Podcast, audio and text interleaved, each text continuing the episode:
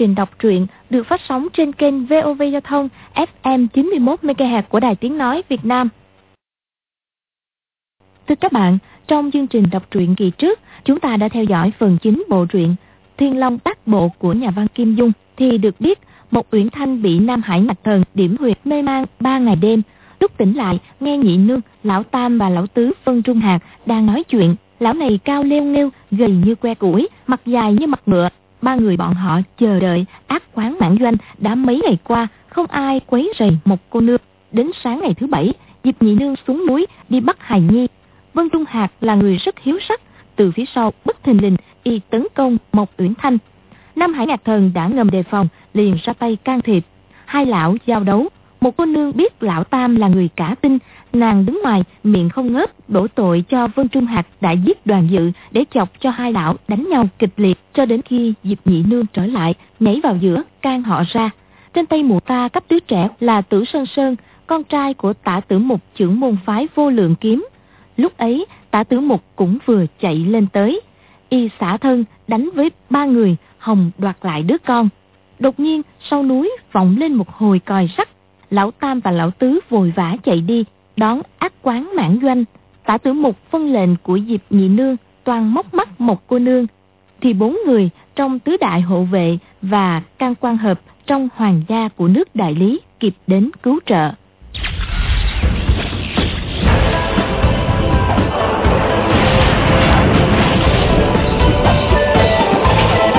Thiên Long Bát Bộ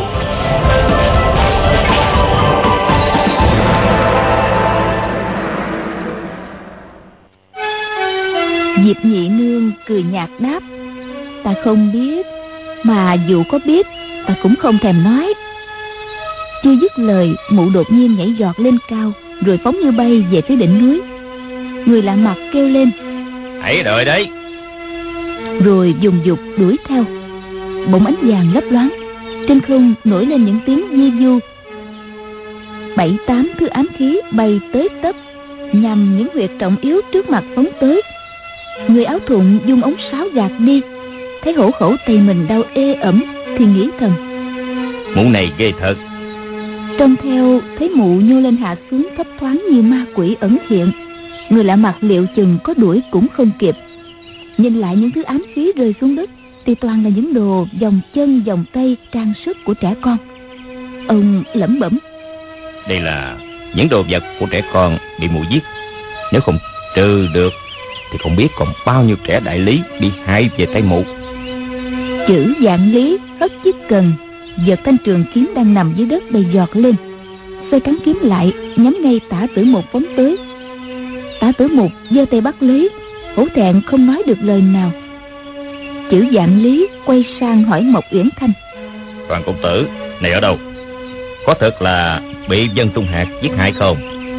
Mộc uyển thanh nghĩ thầm cái bọn này võ nghệ tuyệt luân, mà xem ra đều là thân hữu với đoàn lan.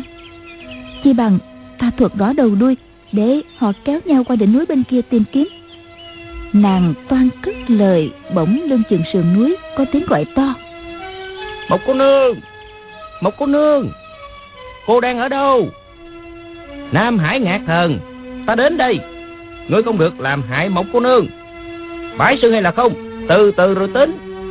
Một cô nương Một cô nương. Cô không sao chứ? Bọn người áo thụng cùng reo lên. Công tử đây rồi.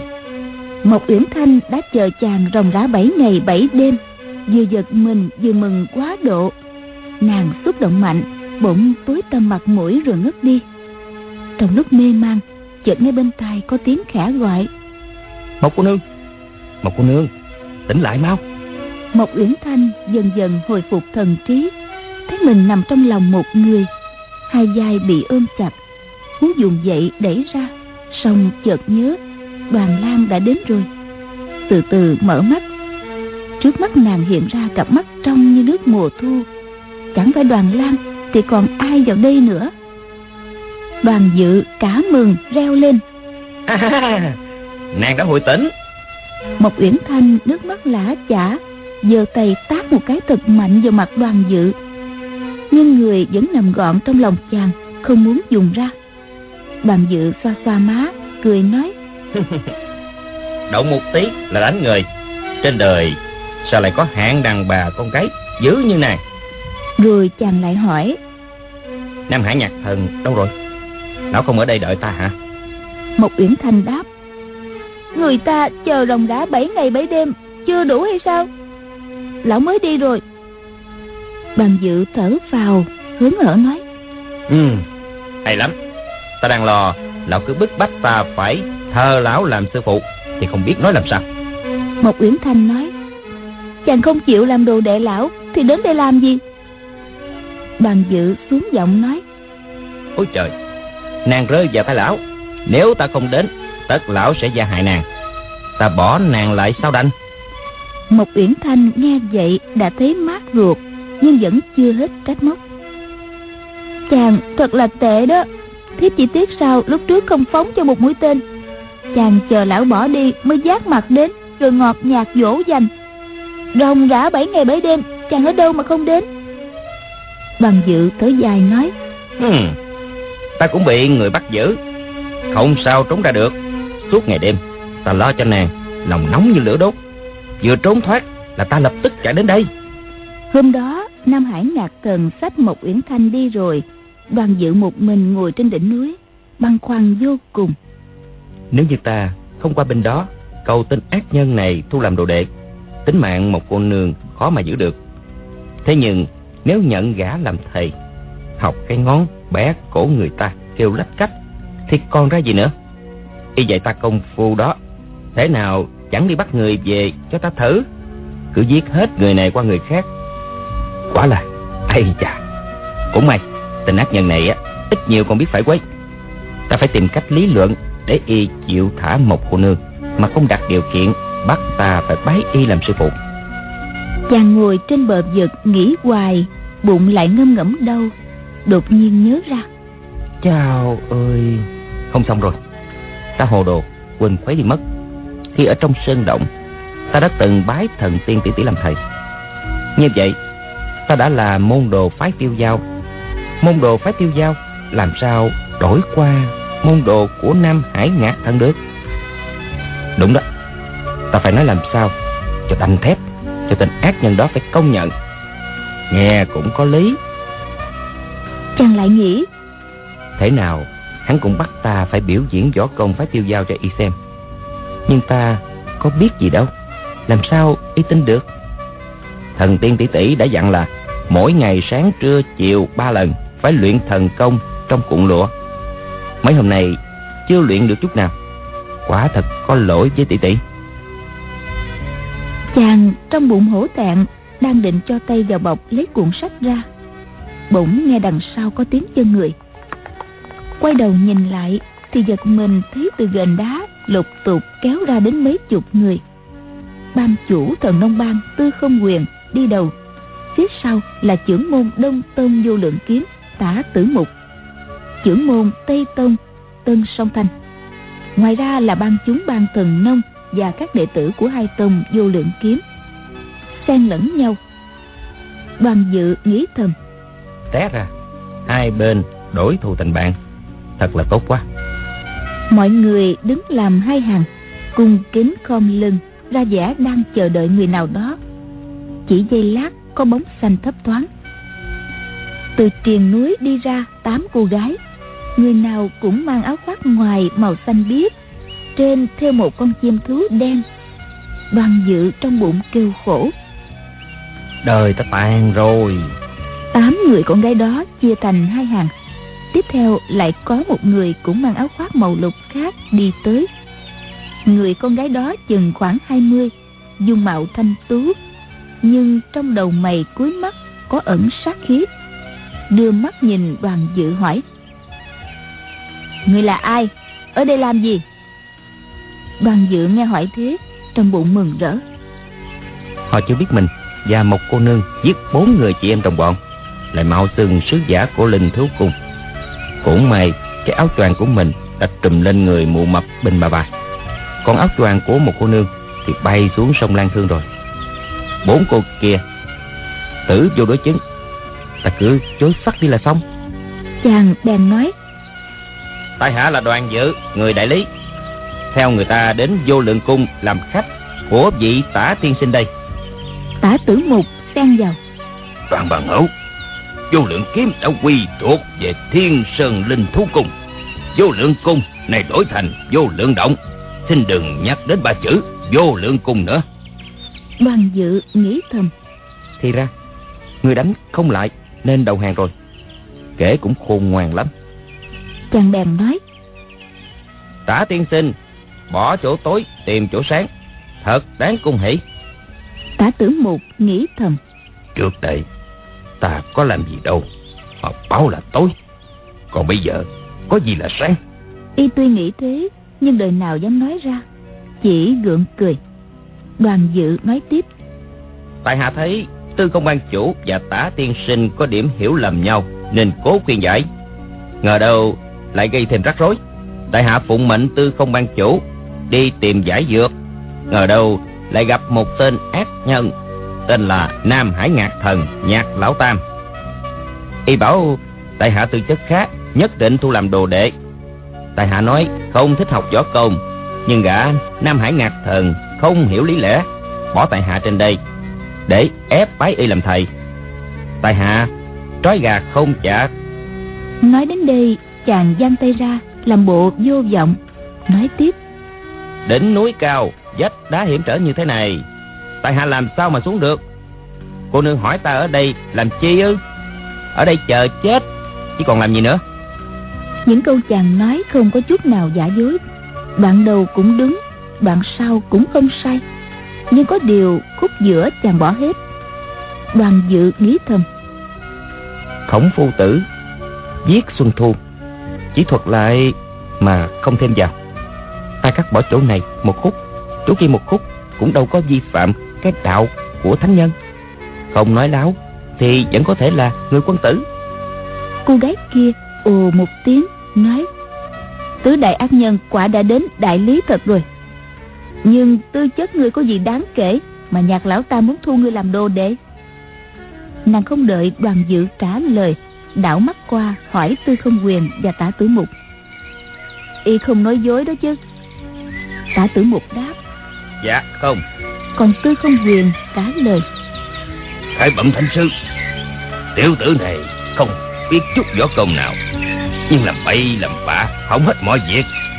Cô gái nói Các ngươi nói là trông thấy hai đứa tiện nhân Mạo xương bọn ta chạy về phía ngọn núi này. Này ở đâu rồi? Đoàn tướng công. Tướng công có thấy hai người phụ nữ mặc áo khoác màu xanh Giống như bọn ta không? Đoàn dự đáp. Không thấy. Ta không thấy hai người phụ nữ ăn mặc giống như tỷ tỷ. Chàng nghĩ thầm. Chỉ có một nam một nữ Mặc áo khoác màu xanh Mau xưng các người. Ta chưa soi gương Thì làm sao thấy mình được? Còn một cô nương Thì là một người phụ nữ. Chứ nào phải là hai người phụ nữ. Cô gái gật đầu Quay sang hỏi Tư Không Quyền. Ừ Này Ngươi làm thuộc hạ lên thú cung lâu rồi đó chứ nhỉ? Tư Không Quyền lập cập đáp. Ừ, Đã Đã 8 năm. Cô gái kia nói. Đến chị em bọn ta ngươi cũng không nhận ra. Hồ đồ đến như vậy Còn làm được việc gì cho đồng mổ lão nhân gia Ngươi đừng trông mong gì thuốc giải sinh tử phù năm nay nữa. Tư không quyền mặt xám ngoét Quỳ xuống đất Liên tiếp dập đầu van xin. Thánh sử khai ân Thánh sử khai ân.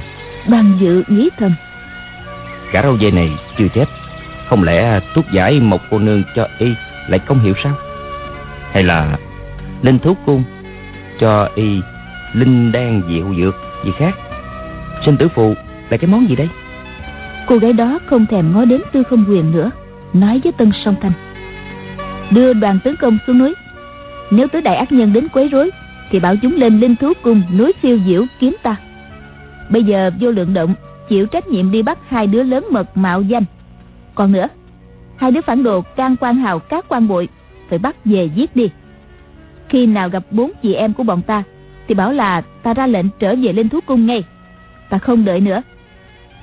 Cô gái nói tới đâu, Tân Song Thanh dạ dạ tới đó, Nhưng không dám nhìn thẳng vào mặt. Cô gái nói xong, Không thèm ngó ngàng gì thêm, Lập tức xuống núi. Tám cô thuộc hạ lẻo đẻo đi theo. Tôi không quyền từ nãy giờ vẫn quỳ dưới đất, Thấy chính cô gái xuống núi rồi, Vội vàng đứng lên, Chạy ra bờ vách kêu lên. Phù Thánh Sư Xin người về bẩm lại với đầu mộ Tư không quyền Thật có lỗi với lão nhân gia. Y tung mình nhảy xuống dòng sông Lam Thương Sầu tích bên dưới.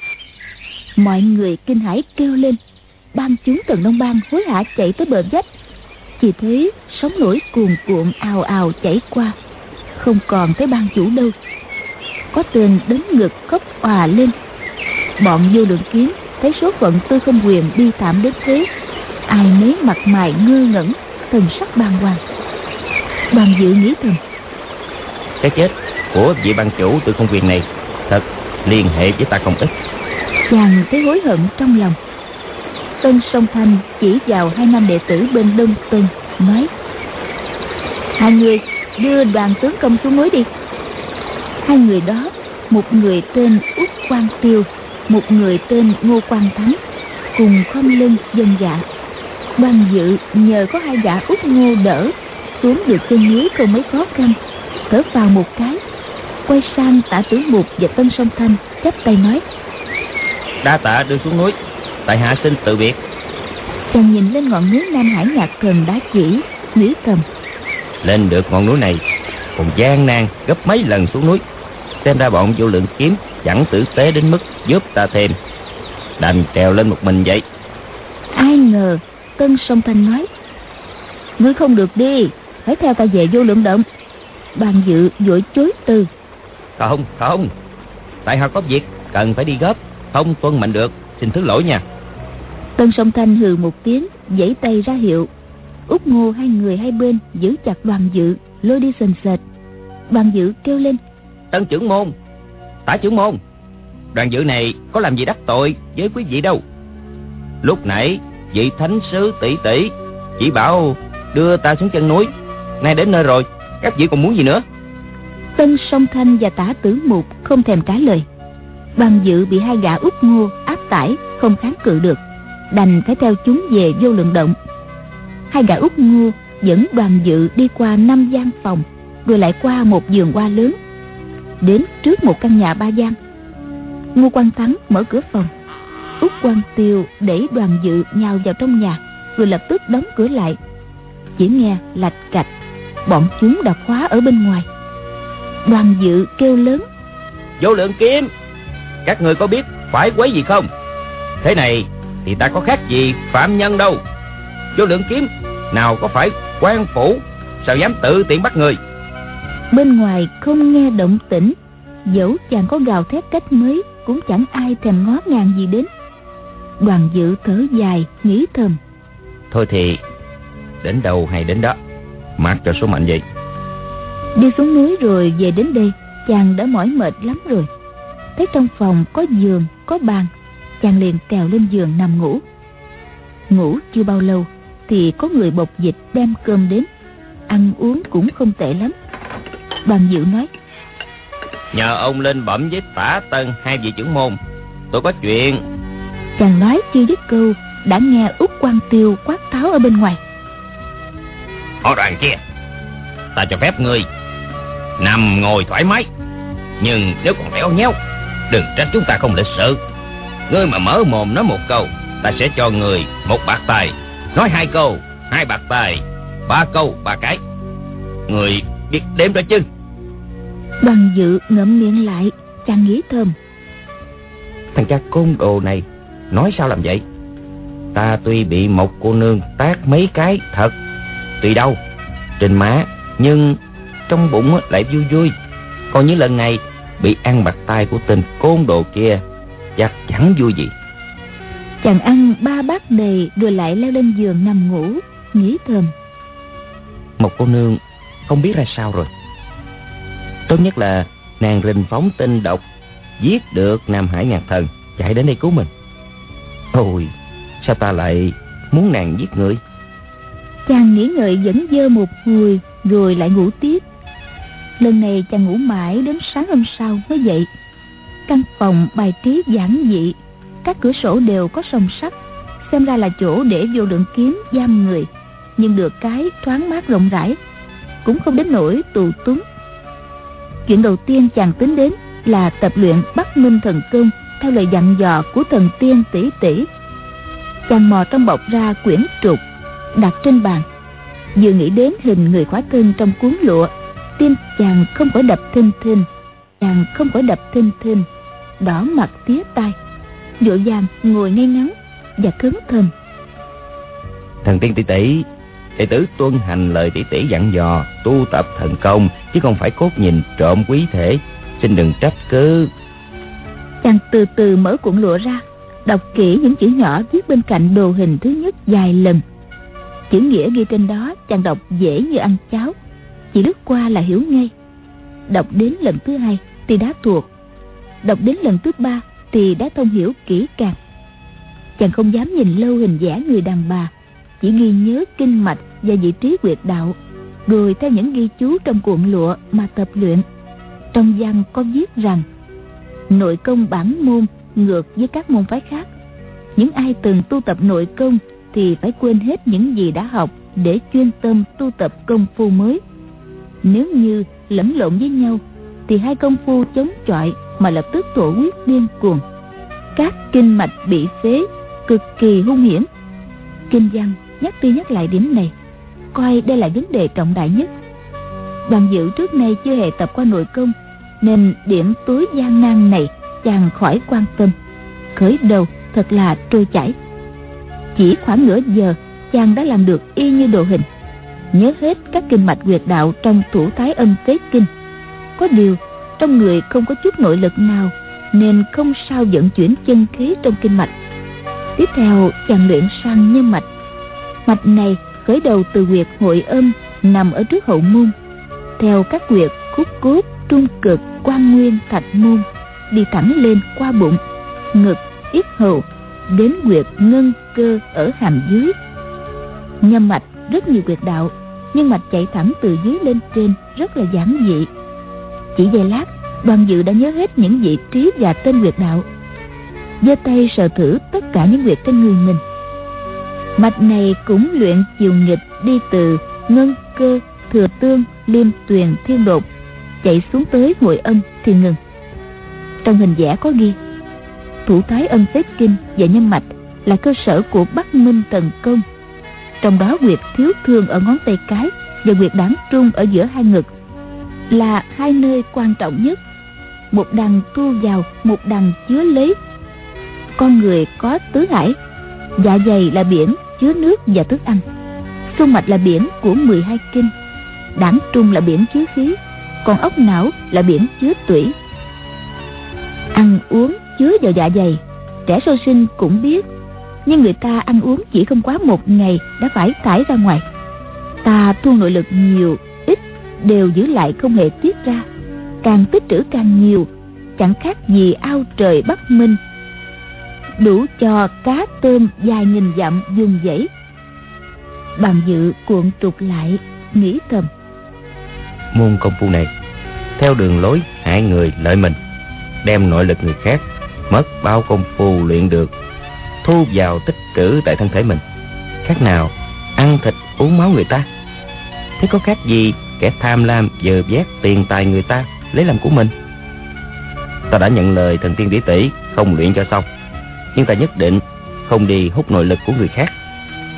Nhưng rồi chàng lại nghĩ. Bá phụ thường dạy rằng con người sống ở trên đời nếu không ăn không mặc thì không thể sống được. Thế nhưng một bát cháo một mảnh khăn cũng đều là lấy của người khác. Lấy của người khác là chuyện không thể tránh được. Có điều phải báo đáp như thế nào? Nếu thu vào ít mà trả ra nhiều thì được. Nếu lấy của kẻ giàu có bất nhân để đem cho kẻ không cơm áo thì cũng không đáng thẹn. Nhà nho nhân nghĩa hay nhà phật từ bi cũng đều làm như thế bòn cố rách sắm dù sơn kiệu thì là bạo ngược. Còn như buôn bán làm giàu, rồi làm điều thiện cả thiên hạ, bố thí khắp mọi người, thì là phật sống. Thành thử, không phải ở chuyện thu hay không thu, mà tại cách dùng thiện hay ác.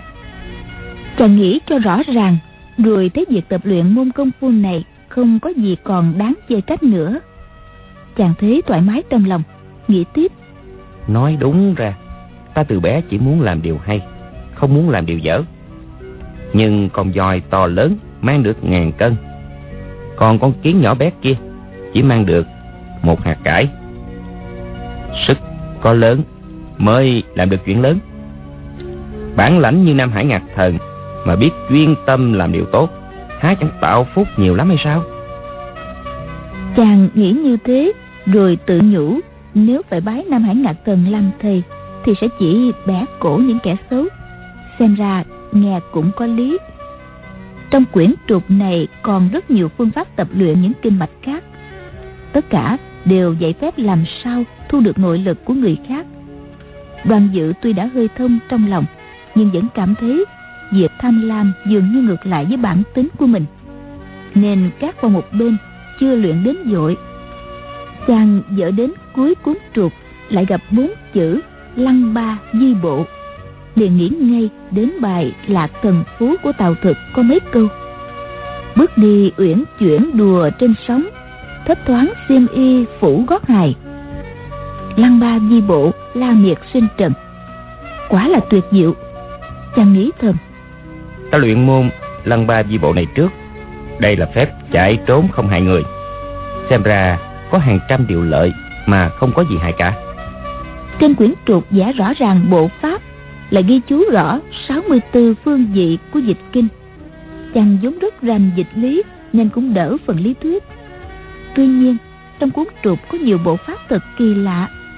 Đi một bước rồi người dặn dẹo không làm sao bước được qua bước thứ hai. Mãi đến khi chàng nghĩ ra, phải nhảy lên trên không, xoay người lại lúc đó mới hợp với vị thế của bước kế tiếp. Cũng có khi phải nhảy về trước rồi búng mình ra sau. Đầu lao bên trái, lắc mông qua phải, mới hợp với bộ pháp trong cuộn lụa. Đoàn dự vốn là con mọt sách.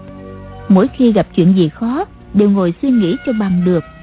Đến khi hiểu ra rồi, thì càng khó càng thấy sướng, không bút nào tả xiết.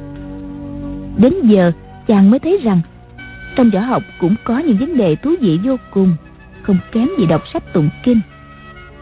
Một ngày trôi qua, bộ pháp trên cuốn trục chàng đã học được hai ba thành. Sau khi ăn cơm chiều, lại học thêm được 10 bước, rồi mới lên giường. Chàng mơ hồ, nửa thức nửa ngủ.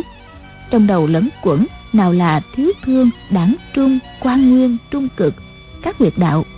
Rồi tới đồng nhân, đại hữu, quy muội, dị tế các quẻ dịch bằng dự ngủ đến nửa đêm, bỗng nghe mấy tiếng oan oan như ẩn ương kêu thật lớn. Lập tức tỉnh dậy. Chẳng bao lâu, lại nghe thêm mấy tiếng oan oan nữa, to như bò rống, nhưng lại có phần dữ tợn. Không biết là tiếng con gì. Chàng biết trong dãy núi vô lượng này có nhiều độc trùng, quái thú.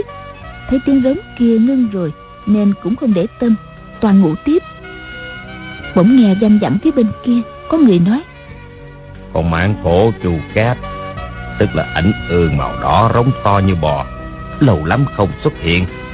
Tối qua bỗng dưng kêu không biết là điềm lành dữ ra sao. Lại một người khác nói. Đồng tông chúng ta rơi vào cảnh ngộ này làm sao bảo là điềm lành được? Chỉ mong đại họa không tới cũng đã tạ ơn trời đất rồi. Đoàn dự nhận ra tiếng của hai tên út Quang Tiêu và Ngô Quang Thắng. Hẳn chúng ngủ ở bên kia gác, Canh chừng không cho mình trốn. Gã Ngô Quang Thắng nói tiếp.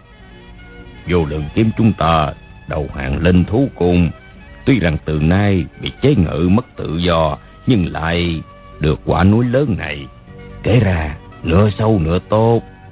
Chỉ tức là rõ ràng Tây Tông kém Đông Tông mình. Tại sao vị phù thánh sứ kia lại cho tân sư thúc làm chủ vô lượng động.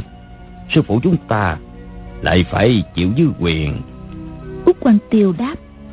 Linh thú cung á từ đồng mẫu trở xuống toàn là phái nữ cả. Họ cho rằng á nam nhân trong thiên hạ chẳng ai ra gì. Vì thế mà vị phù thánh sứ kia có bụng nâng đỡ để tân sư thúc đứng đầu. Vô lượng động cũng đỡ khổ người xem đó Phù Thánh Sứ ra tay độc ác với tư không quyền của thần nông bang biết là bao. Ngô Quang Thắng nói. Úc sư ca giải thích không có thông. Phù Thánh Sứ khinh đàn ông mà sao lại lễ sự với tên tiểu tử ở vách bên kia thế? Gì mà đoàn tướng công, đoàn tướng công, nghe ngứa cả lỗ tai. Đoàn dự nghe bọn chúng nói đến mình, càng cố gắng lắng tai. Úc Quang Tiêu cười nói. Mấy câu đó chỉ nên thì thầm ở đây thôi. Một cô gái trẻ nói chuyện ngọt ngào với một gã mặt trắng một đoàn tướng công hai đoàn tướng công. Y nói tới ba chữ đoàn tướng công cố nhá giọng con gái yếu điệu lại thêm mấy phần ống ẹo. Thì người đoán thử là gì đâu?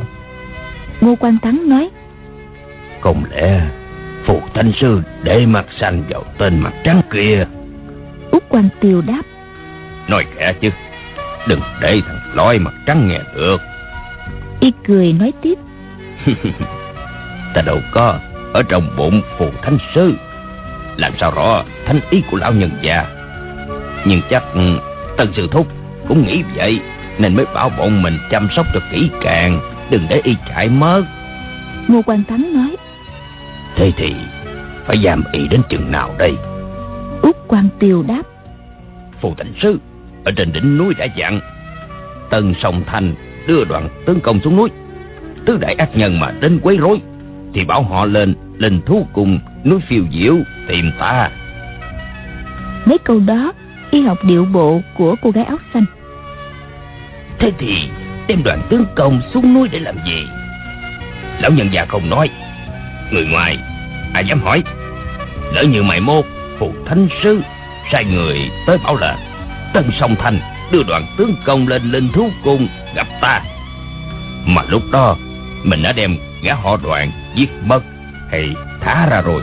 Thì thật là ô hô ai tai.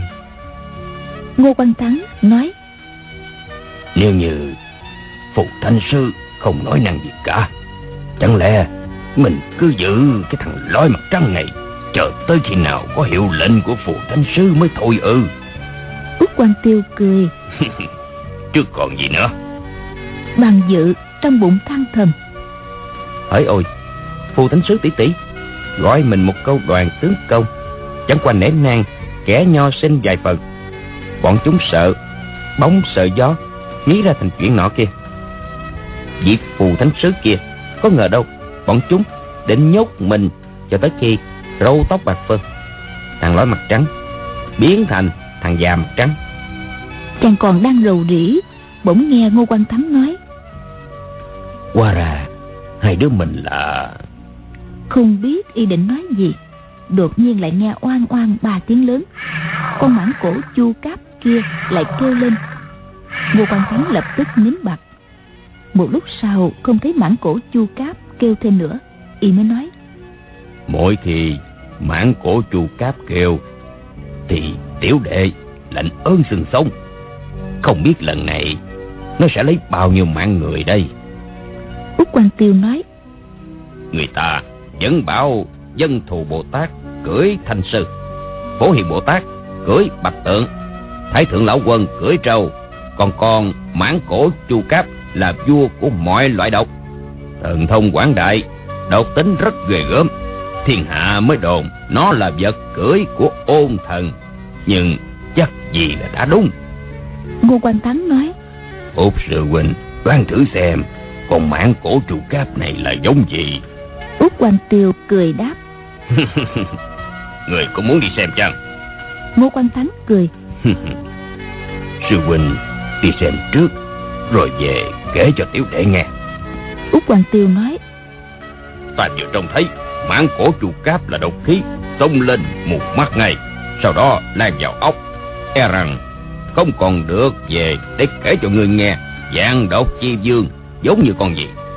Cả hai đứa mình cùng đi có hay hơn không? Bỗng nghe tới tiếng bước chân người rồi tiếng mở then cửa. Y run rẩy tiến ra đóng cửa lại. Út quan tiêu cười. ta không dám ra xem đâu. Có người sợ đến mất vía. Ngô quan thắng lập cập nói. Thôi đừng có giỡn kiểu này. Lỡ có chuyện gì thật thì sao? Thôi đi ngủ cho yên. Út Quan Tiêu đột nhiên đổi đề tài. Người nghĩ xem. Hai đứa chó má Can quan hào Và các quan bội Chạy có thoát không? Ngô Quan Thắng nói. Lâu thế mà không thấy tầm hơi. Chắc là chúng chạy thoát rồi. Út Quan Tiêu nói Can quan hào Tài cán chẳng bao nhiêu. Bọn ta biết rõ mà. Gã đó lười biến hiếu sắc Luyện kiếm thì chảnh mãn. Chỉ được cái tài Nói ngon nói ngọt Đi dụ gai. Bọn mình đã chiếm khắp nơi Đông Tây Nam Bắc. Ngay cả bốn thánh sứ của linh thu cùng Cũng đích thân tìm. Ta không tin bọn chúng thoát được Ngô Quan Thắng nói Sư ca không tin Cũng phải tin. Út Quan Tiêu lại nói Ta đoán chừng Đồ trai gái chó má này á Trốn vào trong núi sâu Gặp phải mãn cổ chu cáp Ngô Quan Thắng kêu a lên một tiếng Tỏ vẻ sợ hãi. Út Quan Tiêu lại tiếp Chắc là chúng tìm những nơi thật vắng vẻ mà đi. Gặp phải mãn cổ chu cáp độc khí ăn lên ốc Toàn thân tan ra thành dũng máu bậy nhầy. Thành thử chẳng để lại dấu vết gì. Ngô Quan Thắng nói Sư ca đoán vậy cũng hơi có lý. Út Quan Tiêu hỏi lại ừ, Tại sao hơi có lý? Ngoài gặp phải mãn cổ chu cáp Còn có lý do gì chắc hơn nữa? Ngô Quan Thắng nói Không chừng Hai đứa đó Không biết nhịn thèm Ở nơi quan sơn. Giả lạnh hấn lên ôm nhau Luyện chiều ly ngư phiền thân. Đến trời đất quay cuồng. Không gượng được lăn xuống vợt. Hai tên cùng cười khoái chí. Đoàn dự nghĩ thầm. Một cô nương bắn chết can cát hai người ở quán ăn. Không lẽ phái vô lượng không biết? À đúng rồi Chắc là chủ quán sợ rắc rối Nên lật đật đem chôn. Dù phái vô lượng Có đến tra hỏi Dân buôn bán Thấy chúng cầm binh khí Mặt mày hầm hầm Nhưng hung thần ác sắc Ai mà dám nói gì? Ngô Quan Thắng lại nói tiếp. Đông Tây Tông vô lượng kiếm Có hai tên đệ tử đào tẩu Thì có gì to tác đâu. Thế mà Vua chẳng lo đi lo thái giám Thanh sư của linh thú cùng Lại gấp gáp đi bắt hai đứa về Chẳng hiểu tại sao. Út Quan Tiêu đáp Người thử dắt óc ra nghĩ xem tại sao nào. Ngô Quan Thắng trầm ngâm một hồi rồi nói Sư ca biết rồi Tiểu đệ đầu óc chậm chạp Nghĩ tới nghĩ lui cũng chẳng được gì. Út Quan Tiêu nói Ta hỏi người Linh thú cung muốn chiếm vô lượng cung của bọn ta Làm gì có gì? Ngô Quan Thắng đáp. Nghe đường sư ca nói Có lẽ là vì vô lượng ngọc bích ở hậu sơn. Phù thánh sứ vừa đến Đã năm lần bãi lượt Ra vấn chuyện tiên ảnh trên vách núi kiếm pháp như thế nào. Út Quan Tiêu nói. Đúng vậy Chúng mình ai cũng phải thề độc Theo lệnh của thánh sứ rằng Không được. Tiết lộ việc tiên ảnh trên ngọc bích Càng quan hào và các quan bội Hai đứa đó đã trốn đi trước. Làm sao bắt chúng thề được? Ngô Quan Thắng vỗ đùi kêu lên. À, Đúng rồi, đúng rồi. Linh thú cùng muốn giết hai người đó để diệt khẩu. Út Quan Tiêu quát khẽ. Kẻ thôi. Người quên Dách bên kia có người hay sao? Ngô Quan Thắng vội đáp. Dạ dạ. Y ngừng một chút lại nói tiếp. Gà càng quan hào Thật là sung sướng. Nhớ được em mặc rộ các quan bội trắng trẻo ngon lành. Hai đứa chắc là ôm nhau trật như nhộng Chắc là Chắc là Con mẹ nó. Dẫu có phải biến thành chúng máu bậy nhầy Cũng còn Cũng còn. Hai gã này tiếp tục nói chuyện Qua lại chỉ rạc những điều thô tục. Đoàn dự không muốn nghe nhưng tiếng cười dâm đảng từ bên kia gách Vẫn vọng qua, Không nghe cũng không được. Chàng cố tập trung, Nghĩ đến các kinh mạch quyệt đạo Trong Bắc Minh Thần Công. Chẳng bao lâu, tinh thần chuyên chú, Âm thanh bên ngoài không lọt vào tai nữa. Hôm sau, chàng lại luyện lăng ba di bộ theo các bộ pháp trong cuộn trục. Từng bước một mà diễn tập. Bộ pháp này ẹo qua trái, nghiêng qua phải. Dù tiến hay thoái cũng không có bước nào đi thẳng tuy ở trong nhà, nhưng chỉ cần tránh bàn, tránh ghế là hoàn toàn có thể sử dụng được. Chàng học được 10 bước rồi, nghĩ thầm. Đợi tên đưa cơm đến đây. Ta chỉ cần đi mấy bước nghiêng qua xéo lại này là lập tức thoát ra khỏi, chạy luôn ra cửa. Chưa chắc y đã bắt được mình. Nếu không chạy trốn cho lẹ, không lẽ ở đây chờ trở thành thằng già mặt trắng? Nhưng ta phải luyện cho thật là thuần thục chứ để sai nửa bước là bị y bắt được ngay. Nếu như vậy á, thì không chừng chân mình lại thêm một sợi dây xích có khóa nữa. Lúc đó thì lăn ba di bộ dẫu hai đỉnh đầu cũng chỉ đi qua đi lại trong vòng sợi dây xích. Ta thành thằng già mặt trắng là chắc chắn rồi. Nghĩ đến đó, chàng đã có chủ ý rõ ràng. Bằng dự đã học tất cả hơn trăm bước, chàng ôm lại một lượt từ đầu chí cuối nghĩ thầm. Ta phải làm cách nào không cần suy nghĩ? Cứ bước là đúng. Ôi đoàn dự này quá là đàn ông chẳng ra đàn ông. Học theo cái lối lạc thần mật phi ớn ẹo đua trên mặt sông ta làm gì có cái điệu thấp thoáng xiêm y phủ gót hai. Rách hết xiêm y hở cả đùi thì có. Chàng bật cười ha hả chân trái bước vào vị trí trung phu chuyển qua ký tế ngờ đâu, khi vừa bước lên vị trí quẻ thái xoay chân phải đạp vào vị trí cổ? Trong đan điền bỗng có một làn nhiệt khí xông lên. Người tê đi, ngã nhào về trước, nằm gục xuống bàn, không sao gượng được. Chàng kinh hãi vô cùng, giơ tay dịnh vào bàn, toan đứng lên. Ngờ đâu, cử động không còn như ý. Muốn nhúc nhích một ngón tay cũng không được. Giống như người ngủ bị bóng đè. Càng quảng hút càng bất động chàng đâu biết rằng lăng ba di bộ là một môn võ công thượng thừa.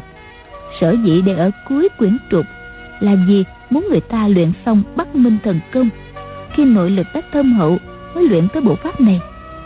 Mỗi bước lăng ba di bộ cử động và nội lực có liên quan chặt chẽ, không phải cứ dẻo chân là đủ. Đoàn dự hoàn toàn không có căn bản nội lực, trước đây cứ đi một bước lại suy nghĩ một hồi lùi một bước lại ngưng lại một chút. Thành ra huyết mạch dù có trở ngại, nhưng chưa đến nỗi thành chuyện lớn. Đến khi chàng tập bước nhanh, lại đột nhiên há miệng cười. Chân khí trong người tán loạn, lập tức tê liệt như bị tẩu quả nhập ma. Cũng may, chàng chỉ mới đi mấy bước, nên chưa rơi vào nguy cơ đoạn tuyệt kinh mạch. Chàng kinh hoàng, cố gắng dùng dãy, nhưng càng ra sức càng thấy khó thở dường như muốn nôn ra mà không được. Chàng thở dài, đành nằm yên, phó mặt tới đâu hay tới đó. Sức ép trên ngực lại giảm đi. Chàng nằm gục trên bàn, không nhúc nhích. Quyển trục mở ra ngay trước mắt, không còn nghĩ ngợi gì. Nhìn đến nghe những phần chưa học, trong đầu tưởng tượng ra bộ pháp, duyệt qua một lượt từng bước một. Đến hơn nửa giờ sau, chàng đã thông suốt hơn hai chục bước sau cùng. Lại gần như đã hết tức lực khó thở cho đến gần trưa chàng ôn lại hết lượt bộ pháp. Bắt đầu lại tất cả 64 quẻ khởi thủy từ minh di qua đến bí ký tế gia nhân. Đủ hết rồi đi một vòng trở về vô vọng. Biết là bộ pháp mình học đã xong chàng mừng rỡ trong lòng nhảy chổm lên vỗ tay kêu. Hay quá hay quá. Bốn tiếng đó thốt ra chàng mới hiểu mình đã cử động lại được rồi thì ra nội tức của chàng theo ý nghĩ mà vận chuyển. Đã đi đủ một vòng tròn, nên những tắc nghẽn trong kinh mạch đều thông suốt. Chàng vừa mừng, vừa sợ, đem bộ pháp của 64 quẻ đó đi ôn lại mấy lần. Sợ rằng lại theo vết xe cũ, nên chậm rãi đi từng bước một. Cứ mỗi bước là nghỉ lấy hơi. Sau khi đi đủ 64 quẻ, chân cũng đi thành một vòng tròn, đầu óc khoan khoái toàn thân đầy rẫy sinh lực. Chàng không còn nhịn nổi kêu to. Hay quá hay quá. Hay thật là hay. Út quan tiêu ở ngoài cửa hầm hè quát. Ngươi là lối gì đó? Ta đã nói rồi. Không phải giỡn chơi. Người nói một câu là ăn Một cái tác y mở khóa bước vào nói tiếp. Hồi nãy Người nói ba câu. Đáng ăn ba cái bạc tay. Thế nhưng vi phạm lần đầu xử nhẹ Bóp tay người một cái. Y nói rồi bước tới, giơ tay tát lên mặt đoàn dự. Cái tát đó chẳng phải trưởng pháp gì tinh diệu, Nhưng đoàn dự đâu có biết chống đỡ. Đầu hơi nghiêng qua, Chân tự nhiên đi xéo theo bộ pháp Từ quẻ tỉnh qua quẻ tụng, Tránh được. Út quan tiêu giận quá, Quyền bên cái tống ra. Đoàn dự bộ pháp chưa thuần thục, Đang định chuyển bước thì bình một cái. Ngực đã bị trúng một quyền Ngay tại quyệt đáng trung. Đáng trung là đại quyệt Út quanh tiêu đánh trúng một quyền, Bỗng thấy hối hận. Sợ mình ra tay nặng quá, Gây nên đại họa. Ngờ đâu, đánh trúng đoàn dự rồi, Cánh tay lập tức mềm nhũng vô lực. Trong bụng lại thấy thoát lên. Y hơi ngạc nhiên, Nhưng trấn tĩnh lại ngay. Thấy đoàn dự không bị thương, Mới yên tâm nói. Người né được cái tác Nhưng lại bị một đấm cũng được rồi. Coi như đủ số. Y quay người đi ra, Khóa cửa phòng lại. Đoàn dự bị trúng một quyền, nghe thật kêu. Nhưng nơi bị đấm trên ngực lại không thấy đau. Trong bụng không khỏi ngạc nhiên. Chàng có biết đâu, Trong quyền của Úc Quang Tiêu Có bao nhiêu nội lực đều tốn vào khí hải, Bắt đầu tích trữ trong quyệt đám trung. Thật là vừa khéo. Nếu quyền đó trúng phải nơi khác, Thì dẫu chàng không bị thương cũng đâu đến tiên gan phèo phổi. Còn việc đáng trung Chính là nơi chất chứa bắc minh chân khí. Chàng tu tập thần công Chưa có chút căn cơ nào. Nếu như đúng kiểu, dùng quyệt thiếu thương trên ngón tay cái Để hút nội lực người khác. Theo thủ thái dương phép kinh dẫn vào quyệt thiên đột trong nhân mạch rồi tích trữ ở quyệt đáng trung, chàng hoàn toàn chưa có khả năng. Mà dù có tu tập thành công thì chưa chắc chàng chịu hấp thu nội lực người khác. Thế nhưng, đối phương tự ý đem nội lực rút vào quyệt đảm trung. Đoàn dự không có khả năng kháng cự, quyền vừa đụng phải người, nội lực liền xâm nhập vào. Đúng là của trên trời rơi xuống. Thế nhưng chàng ngơ ngẩn, nào có biết trời trăng gì, chỉ nghĩ là, gã này quá là ngang ngược. Ta nói mấy câu có đụng chạm gì đến y đâu. Tự nhiên lại đấm mình một quả. Nội lực từ cú đấm đó xoay dần trong khí hải của chàng. Đoàn dự thấy tức ngực khó thở, liền thử vận hành nhâm mạch và thủ thái ân kết kinh, hai kinh lạc. Thế có một làn hơi ấm nhẹ nhàng chạy theo hai mạch này, rồi lại quay về quyệt đáng trung. Bao nhiêu khó chịu liền biến mất. Thì ra, chỉ một dòng vận hành ngắn ngủi kia, chút nội lực đó sẽ được giữ lại trong thân thể chàng, không mất nữa từ một quyền út quan tiêu đến chàng, mà đoàn dự từ chỗ không có chút nội lực nào, trở thành có một chút xíu nội lực. Cũng may là út quan tiêu nội lực bình thường, cũng chưa ra tay hết sức.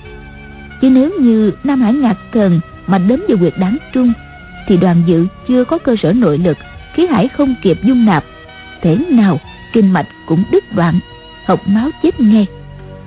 Về phần út quan tiêu thì nội lực mất chẳng bao nhiêu, nên y cũng không phát giác.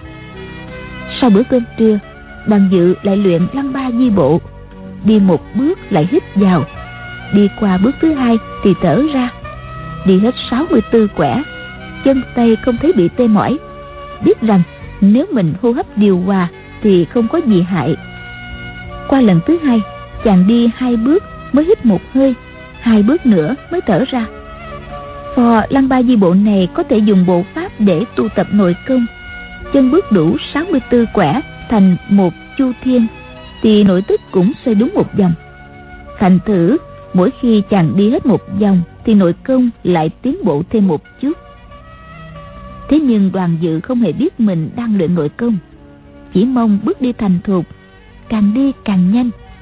Chàng nghĩ thầm, lúc đó, lão út tác ta ngay mặt ta từ vị trí quẻ tỉnh sang vị trí quẻ tụng. Bước đó quả không sai, nên đã tránh được cái tác. Cái đó phải đi xéo qua vị trí quẻ cổ, cũng có thể tránh được quyền đánh vào ngực. Thế nhưng, ta vừa mới nghĩ đến, chưa kịp ước, thì đối phương đã đánh trúng rồi. Đó là do công phu còn chưa thuần thục. Nếu muốn dùng bộ pháp này để đối phương không túm được, thì phải xuất bộ nhanh, không cần suy nghĩ gì hết. Quan trọng là ở chỗ không cần suy nghĩ mà vẫn bước đúng. Nghĩ như thế, chàng càng ra sức luyện tập bộ pháp. Ngày ngày từ sáng đến tối, trừ lúc ăn ngủ, đại tiểu tiện ra, không lúc nào ngừng chân. Cũng có khi chàng nghĩ Ta nỗ lực luyện bộ pháp này chẳng qua chỉ nhằm trốn đi cứu một cô nương. Nào phải tuân theo lời dặn của thần tiên tỷ tỷ mà luyện bắt minh thần công. Chàng đâm ra ấy nấy, lại luyện thủ thái âm phế kinh và nhân mạch. Nhưng cũng chỉ tới mức cho yên tâm. Còn những kinh mạch khác vẫn gác qua một bên, chưa ngó ngàng gì đến. Chàng luyện như vậy được mấy ngày, lăng ba di bộ tương đối đã thuần thục. Dẫu có đi thật nhanh, hơi thở cũng không có chỗ nào bế tắc bước chân càng nhịp nhàng chàng vừa đi vừa nghĩ đến mấy câu có liên quan đến lăng ba di bộ trong bài là cần phú động không các tắc tưởng nguy mà an tiếng dừng khó biết, tưởng tới lại về. Động vô thường tắc nhược nguy nhược an, tiếng chỉ năng kỳ, nhược giảng, nhược hoàng chàng thấy dường như 16 chữ sau cùng này là yếu chỉ của bộ pháp. Dù đã lãnh ngộ, nhưng đạt tới mức đó thì còn phải khổ luyện không biết tới bao giờ. Còn như hiện tại, nếu như địch nhân giơ tay ra chợp thì cũng chưa biết có tránh được hay không. Phải luyện thêm 10 bữa nửa tháng thì chắc ăn hơn thế nhưng chàng bấm ngón tay, thấy chia tay một cô nương đã đủ 7 ngày. Nghĩ đến nàng chờ đợi ngày dài đằng đẵng, nên chàng quyết tâm hôm nay phải trốn. Bàn dự nghĩ thầm, gã bột dịch đưa cơm không biết võ cơm Việc lách qua người y mà đi, Chắc không lấy gì làm khó. Chàng ngồi trên giường ôm lại bộ pháp, Kiên nhẫn ngồi chờ. Một lát có tiếng mở khóa lách cách, Rồi tiếng chân người đi. Người đầy tớ bưng mâm cơm vào.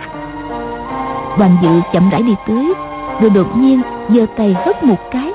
Bao nhiêu cơm rau canh dưa Đổ loãng xoảng, văng lên mặt gã. Gã bột dịch vừa kêu, Ôi, chàng đã nhanh chân lẻn ngay ra cửa. Ngờ đâu út quan tiều đang đứng bên ngoài, nghe tiếng kêu của gã đầy tớ vội vàng chạy tới. Cửa hẹp, hai người đâm sầm vào nhau. Bằng dự từ bộ vị quái dự bước sang quẻ quan đang định lẻn ngang hông y mà ra. Ngờ đâu, chân trái dấp ngay vào bậc cửa. Việc xảy ra thật ngoài dự liệu. Lăng ba di bộ không chú tích rõ. Khi dấp phải bậc cửa, chân cao chân thấp thì phải làm sao? Nên chàng lỡ trớn. Bộ vị kế tiếp quẻ tỷ lại dẫm lên bàn chân của út quan tiêu. Cái việc đạp lên chân người ta, đối phương kêu lên oai oái thì phải làm sao? Cũng không có ghi trong bí quyết quyển trục chắc hẳn là do nữ thần tiên sông lạc thủy uyển chuyển cất bước trên mặt sóng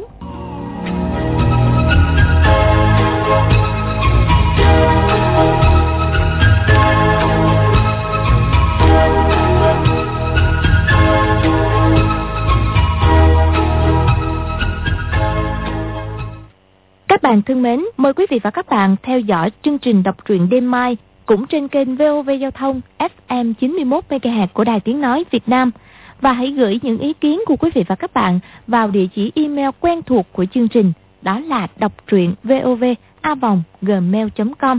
Đến đây thì kiếp thực hiện chương trình xin phép nói lời chào tạm biệt. Chúc quý vị và các bạn một đêm ngon giấc.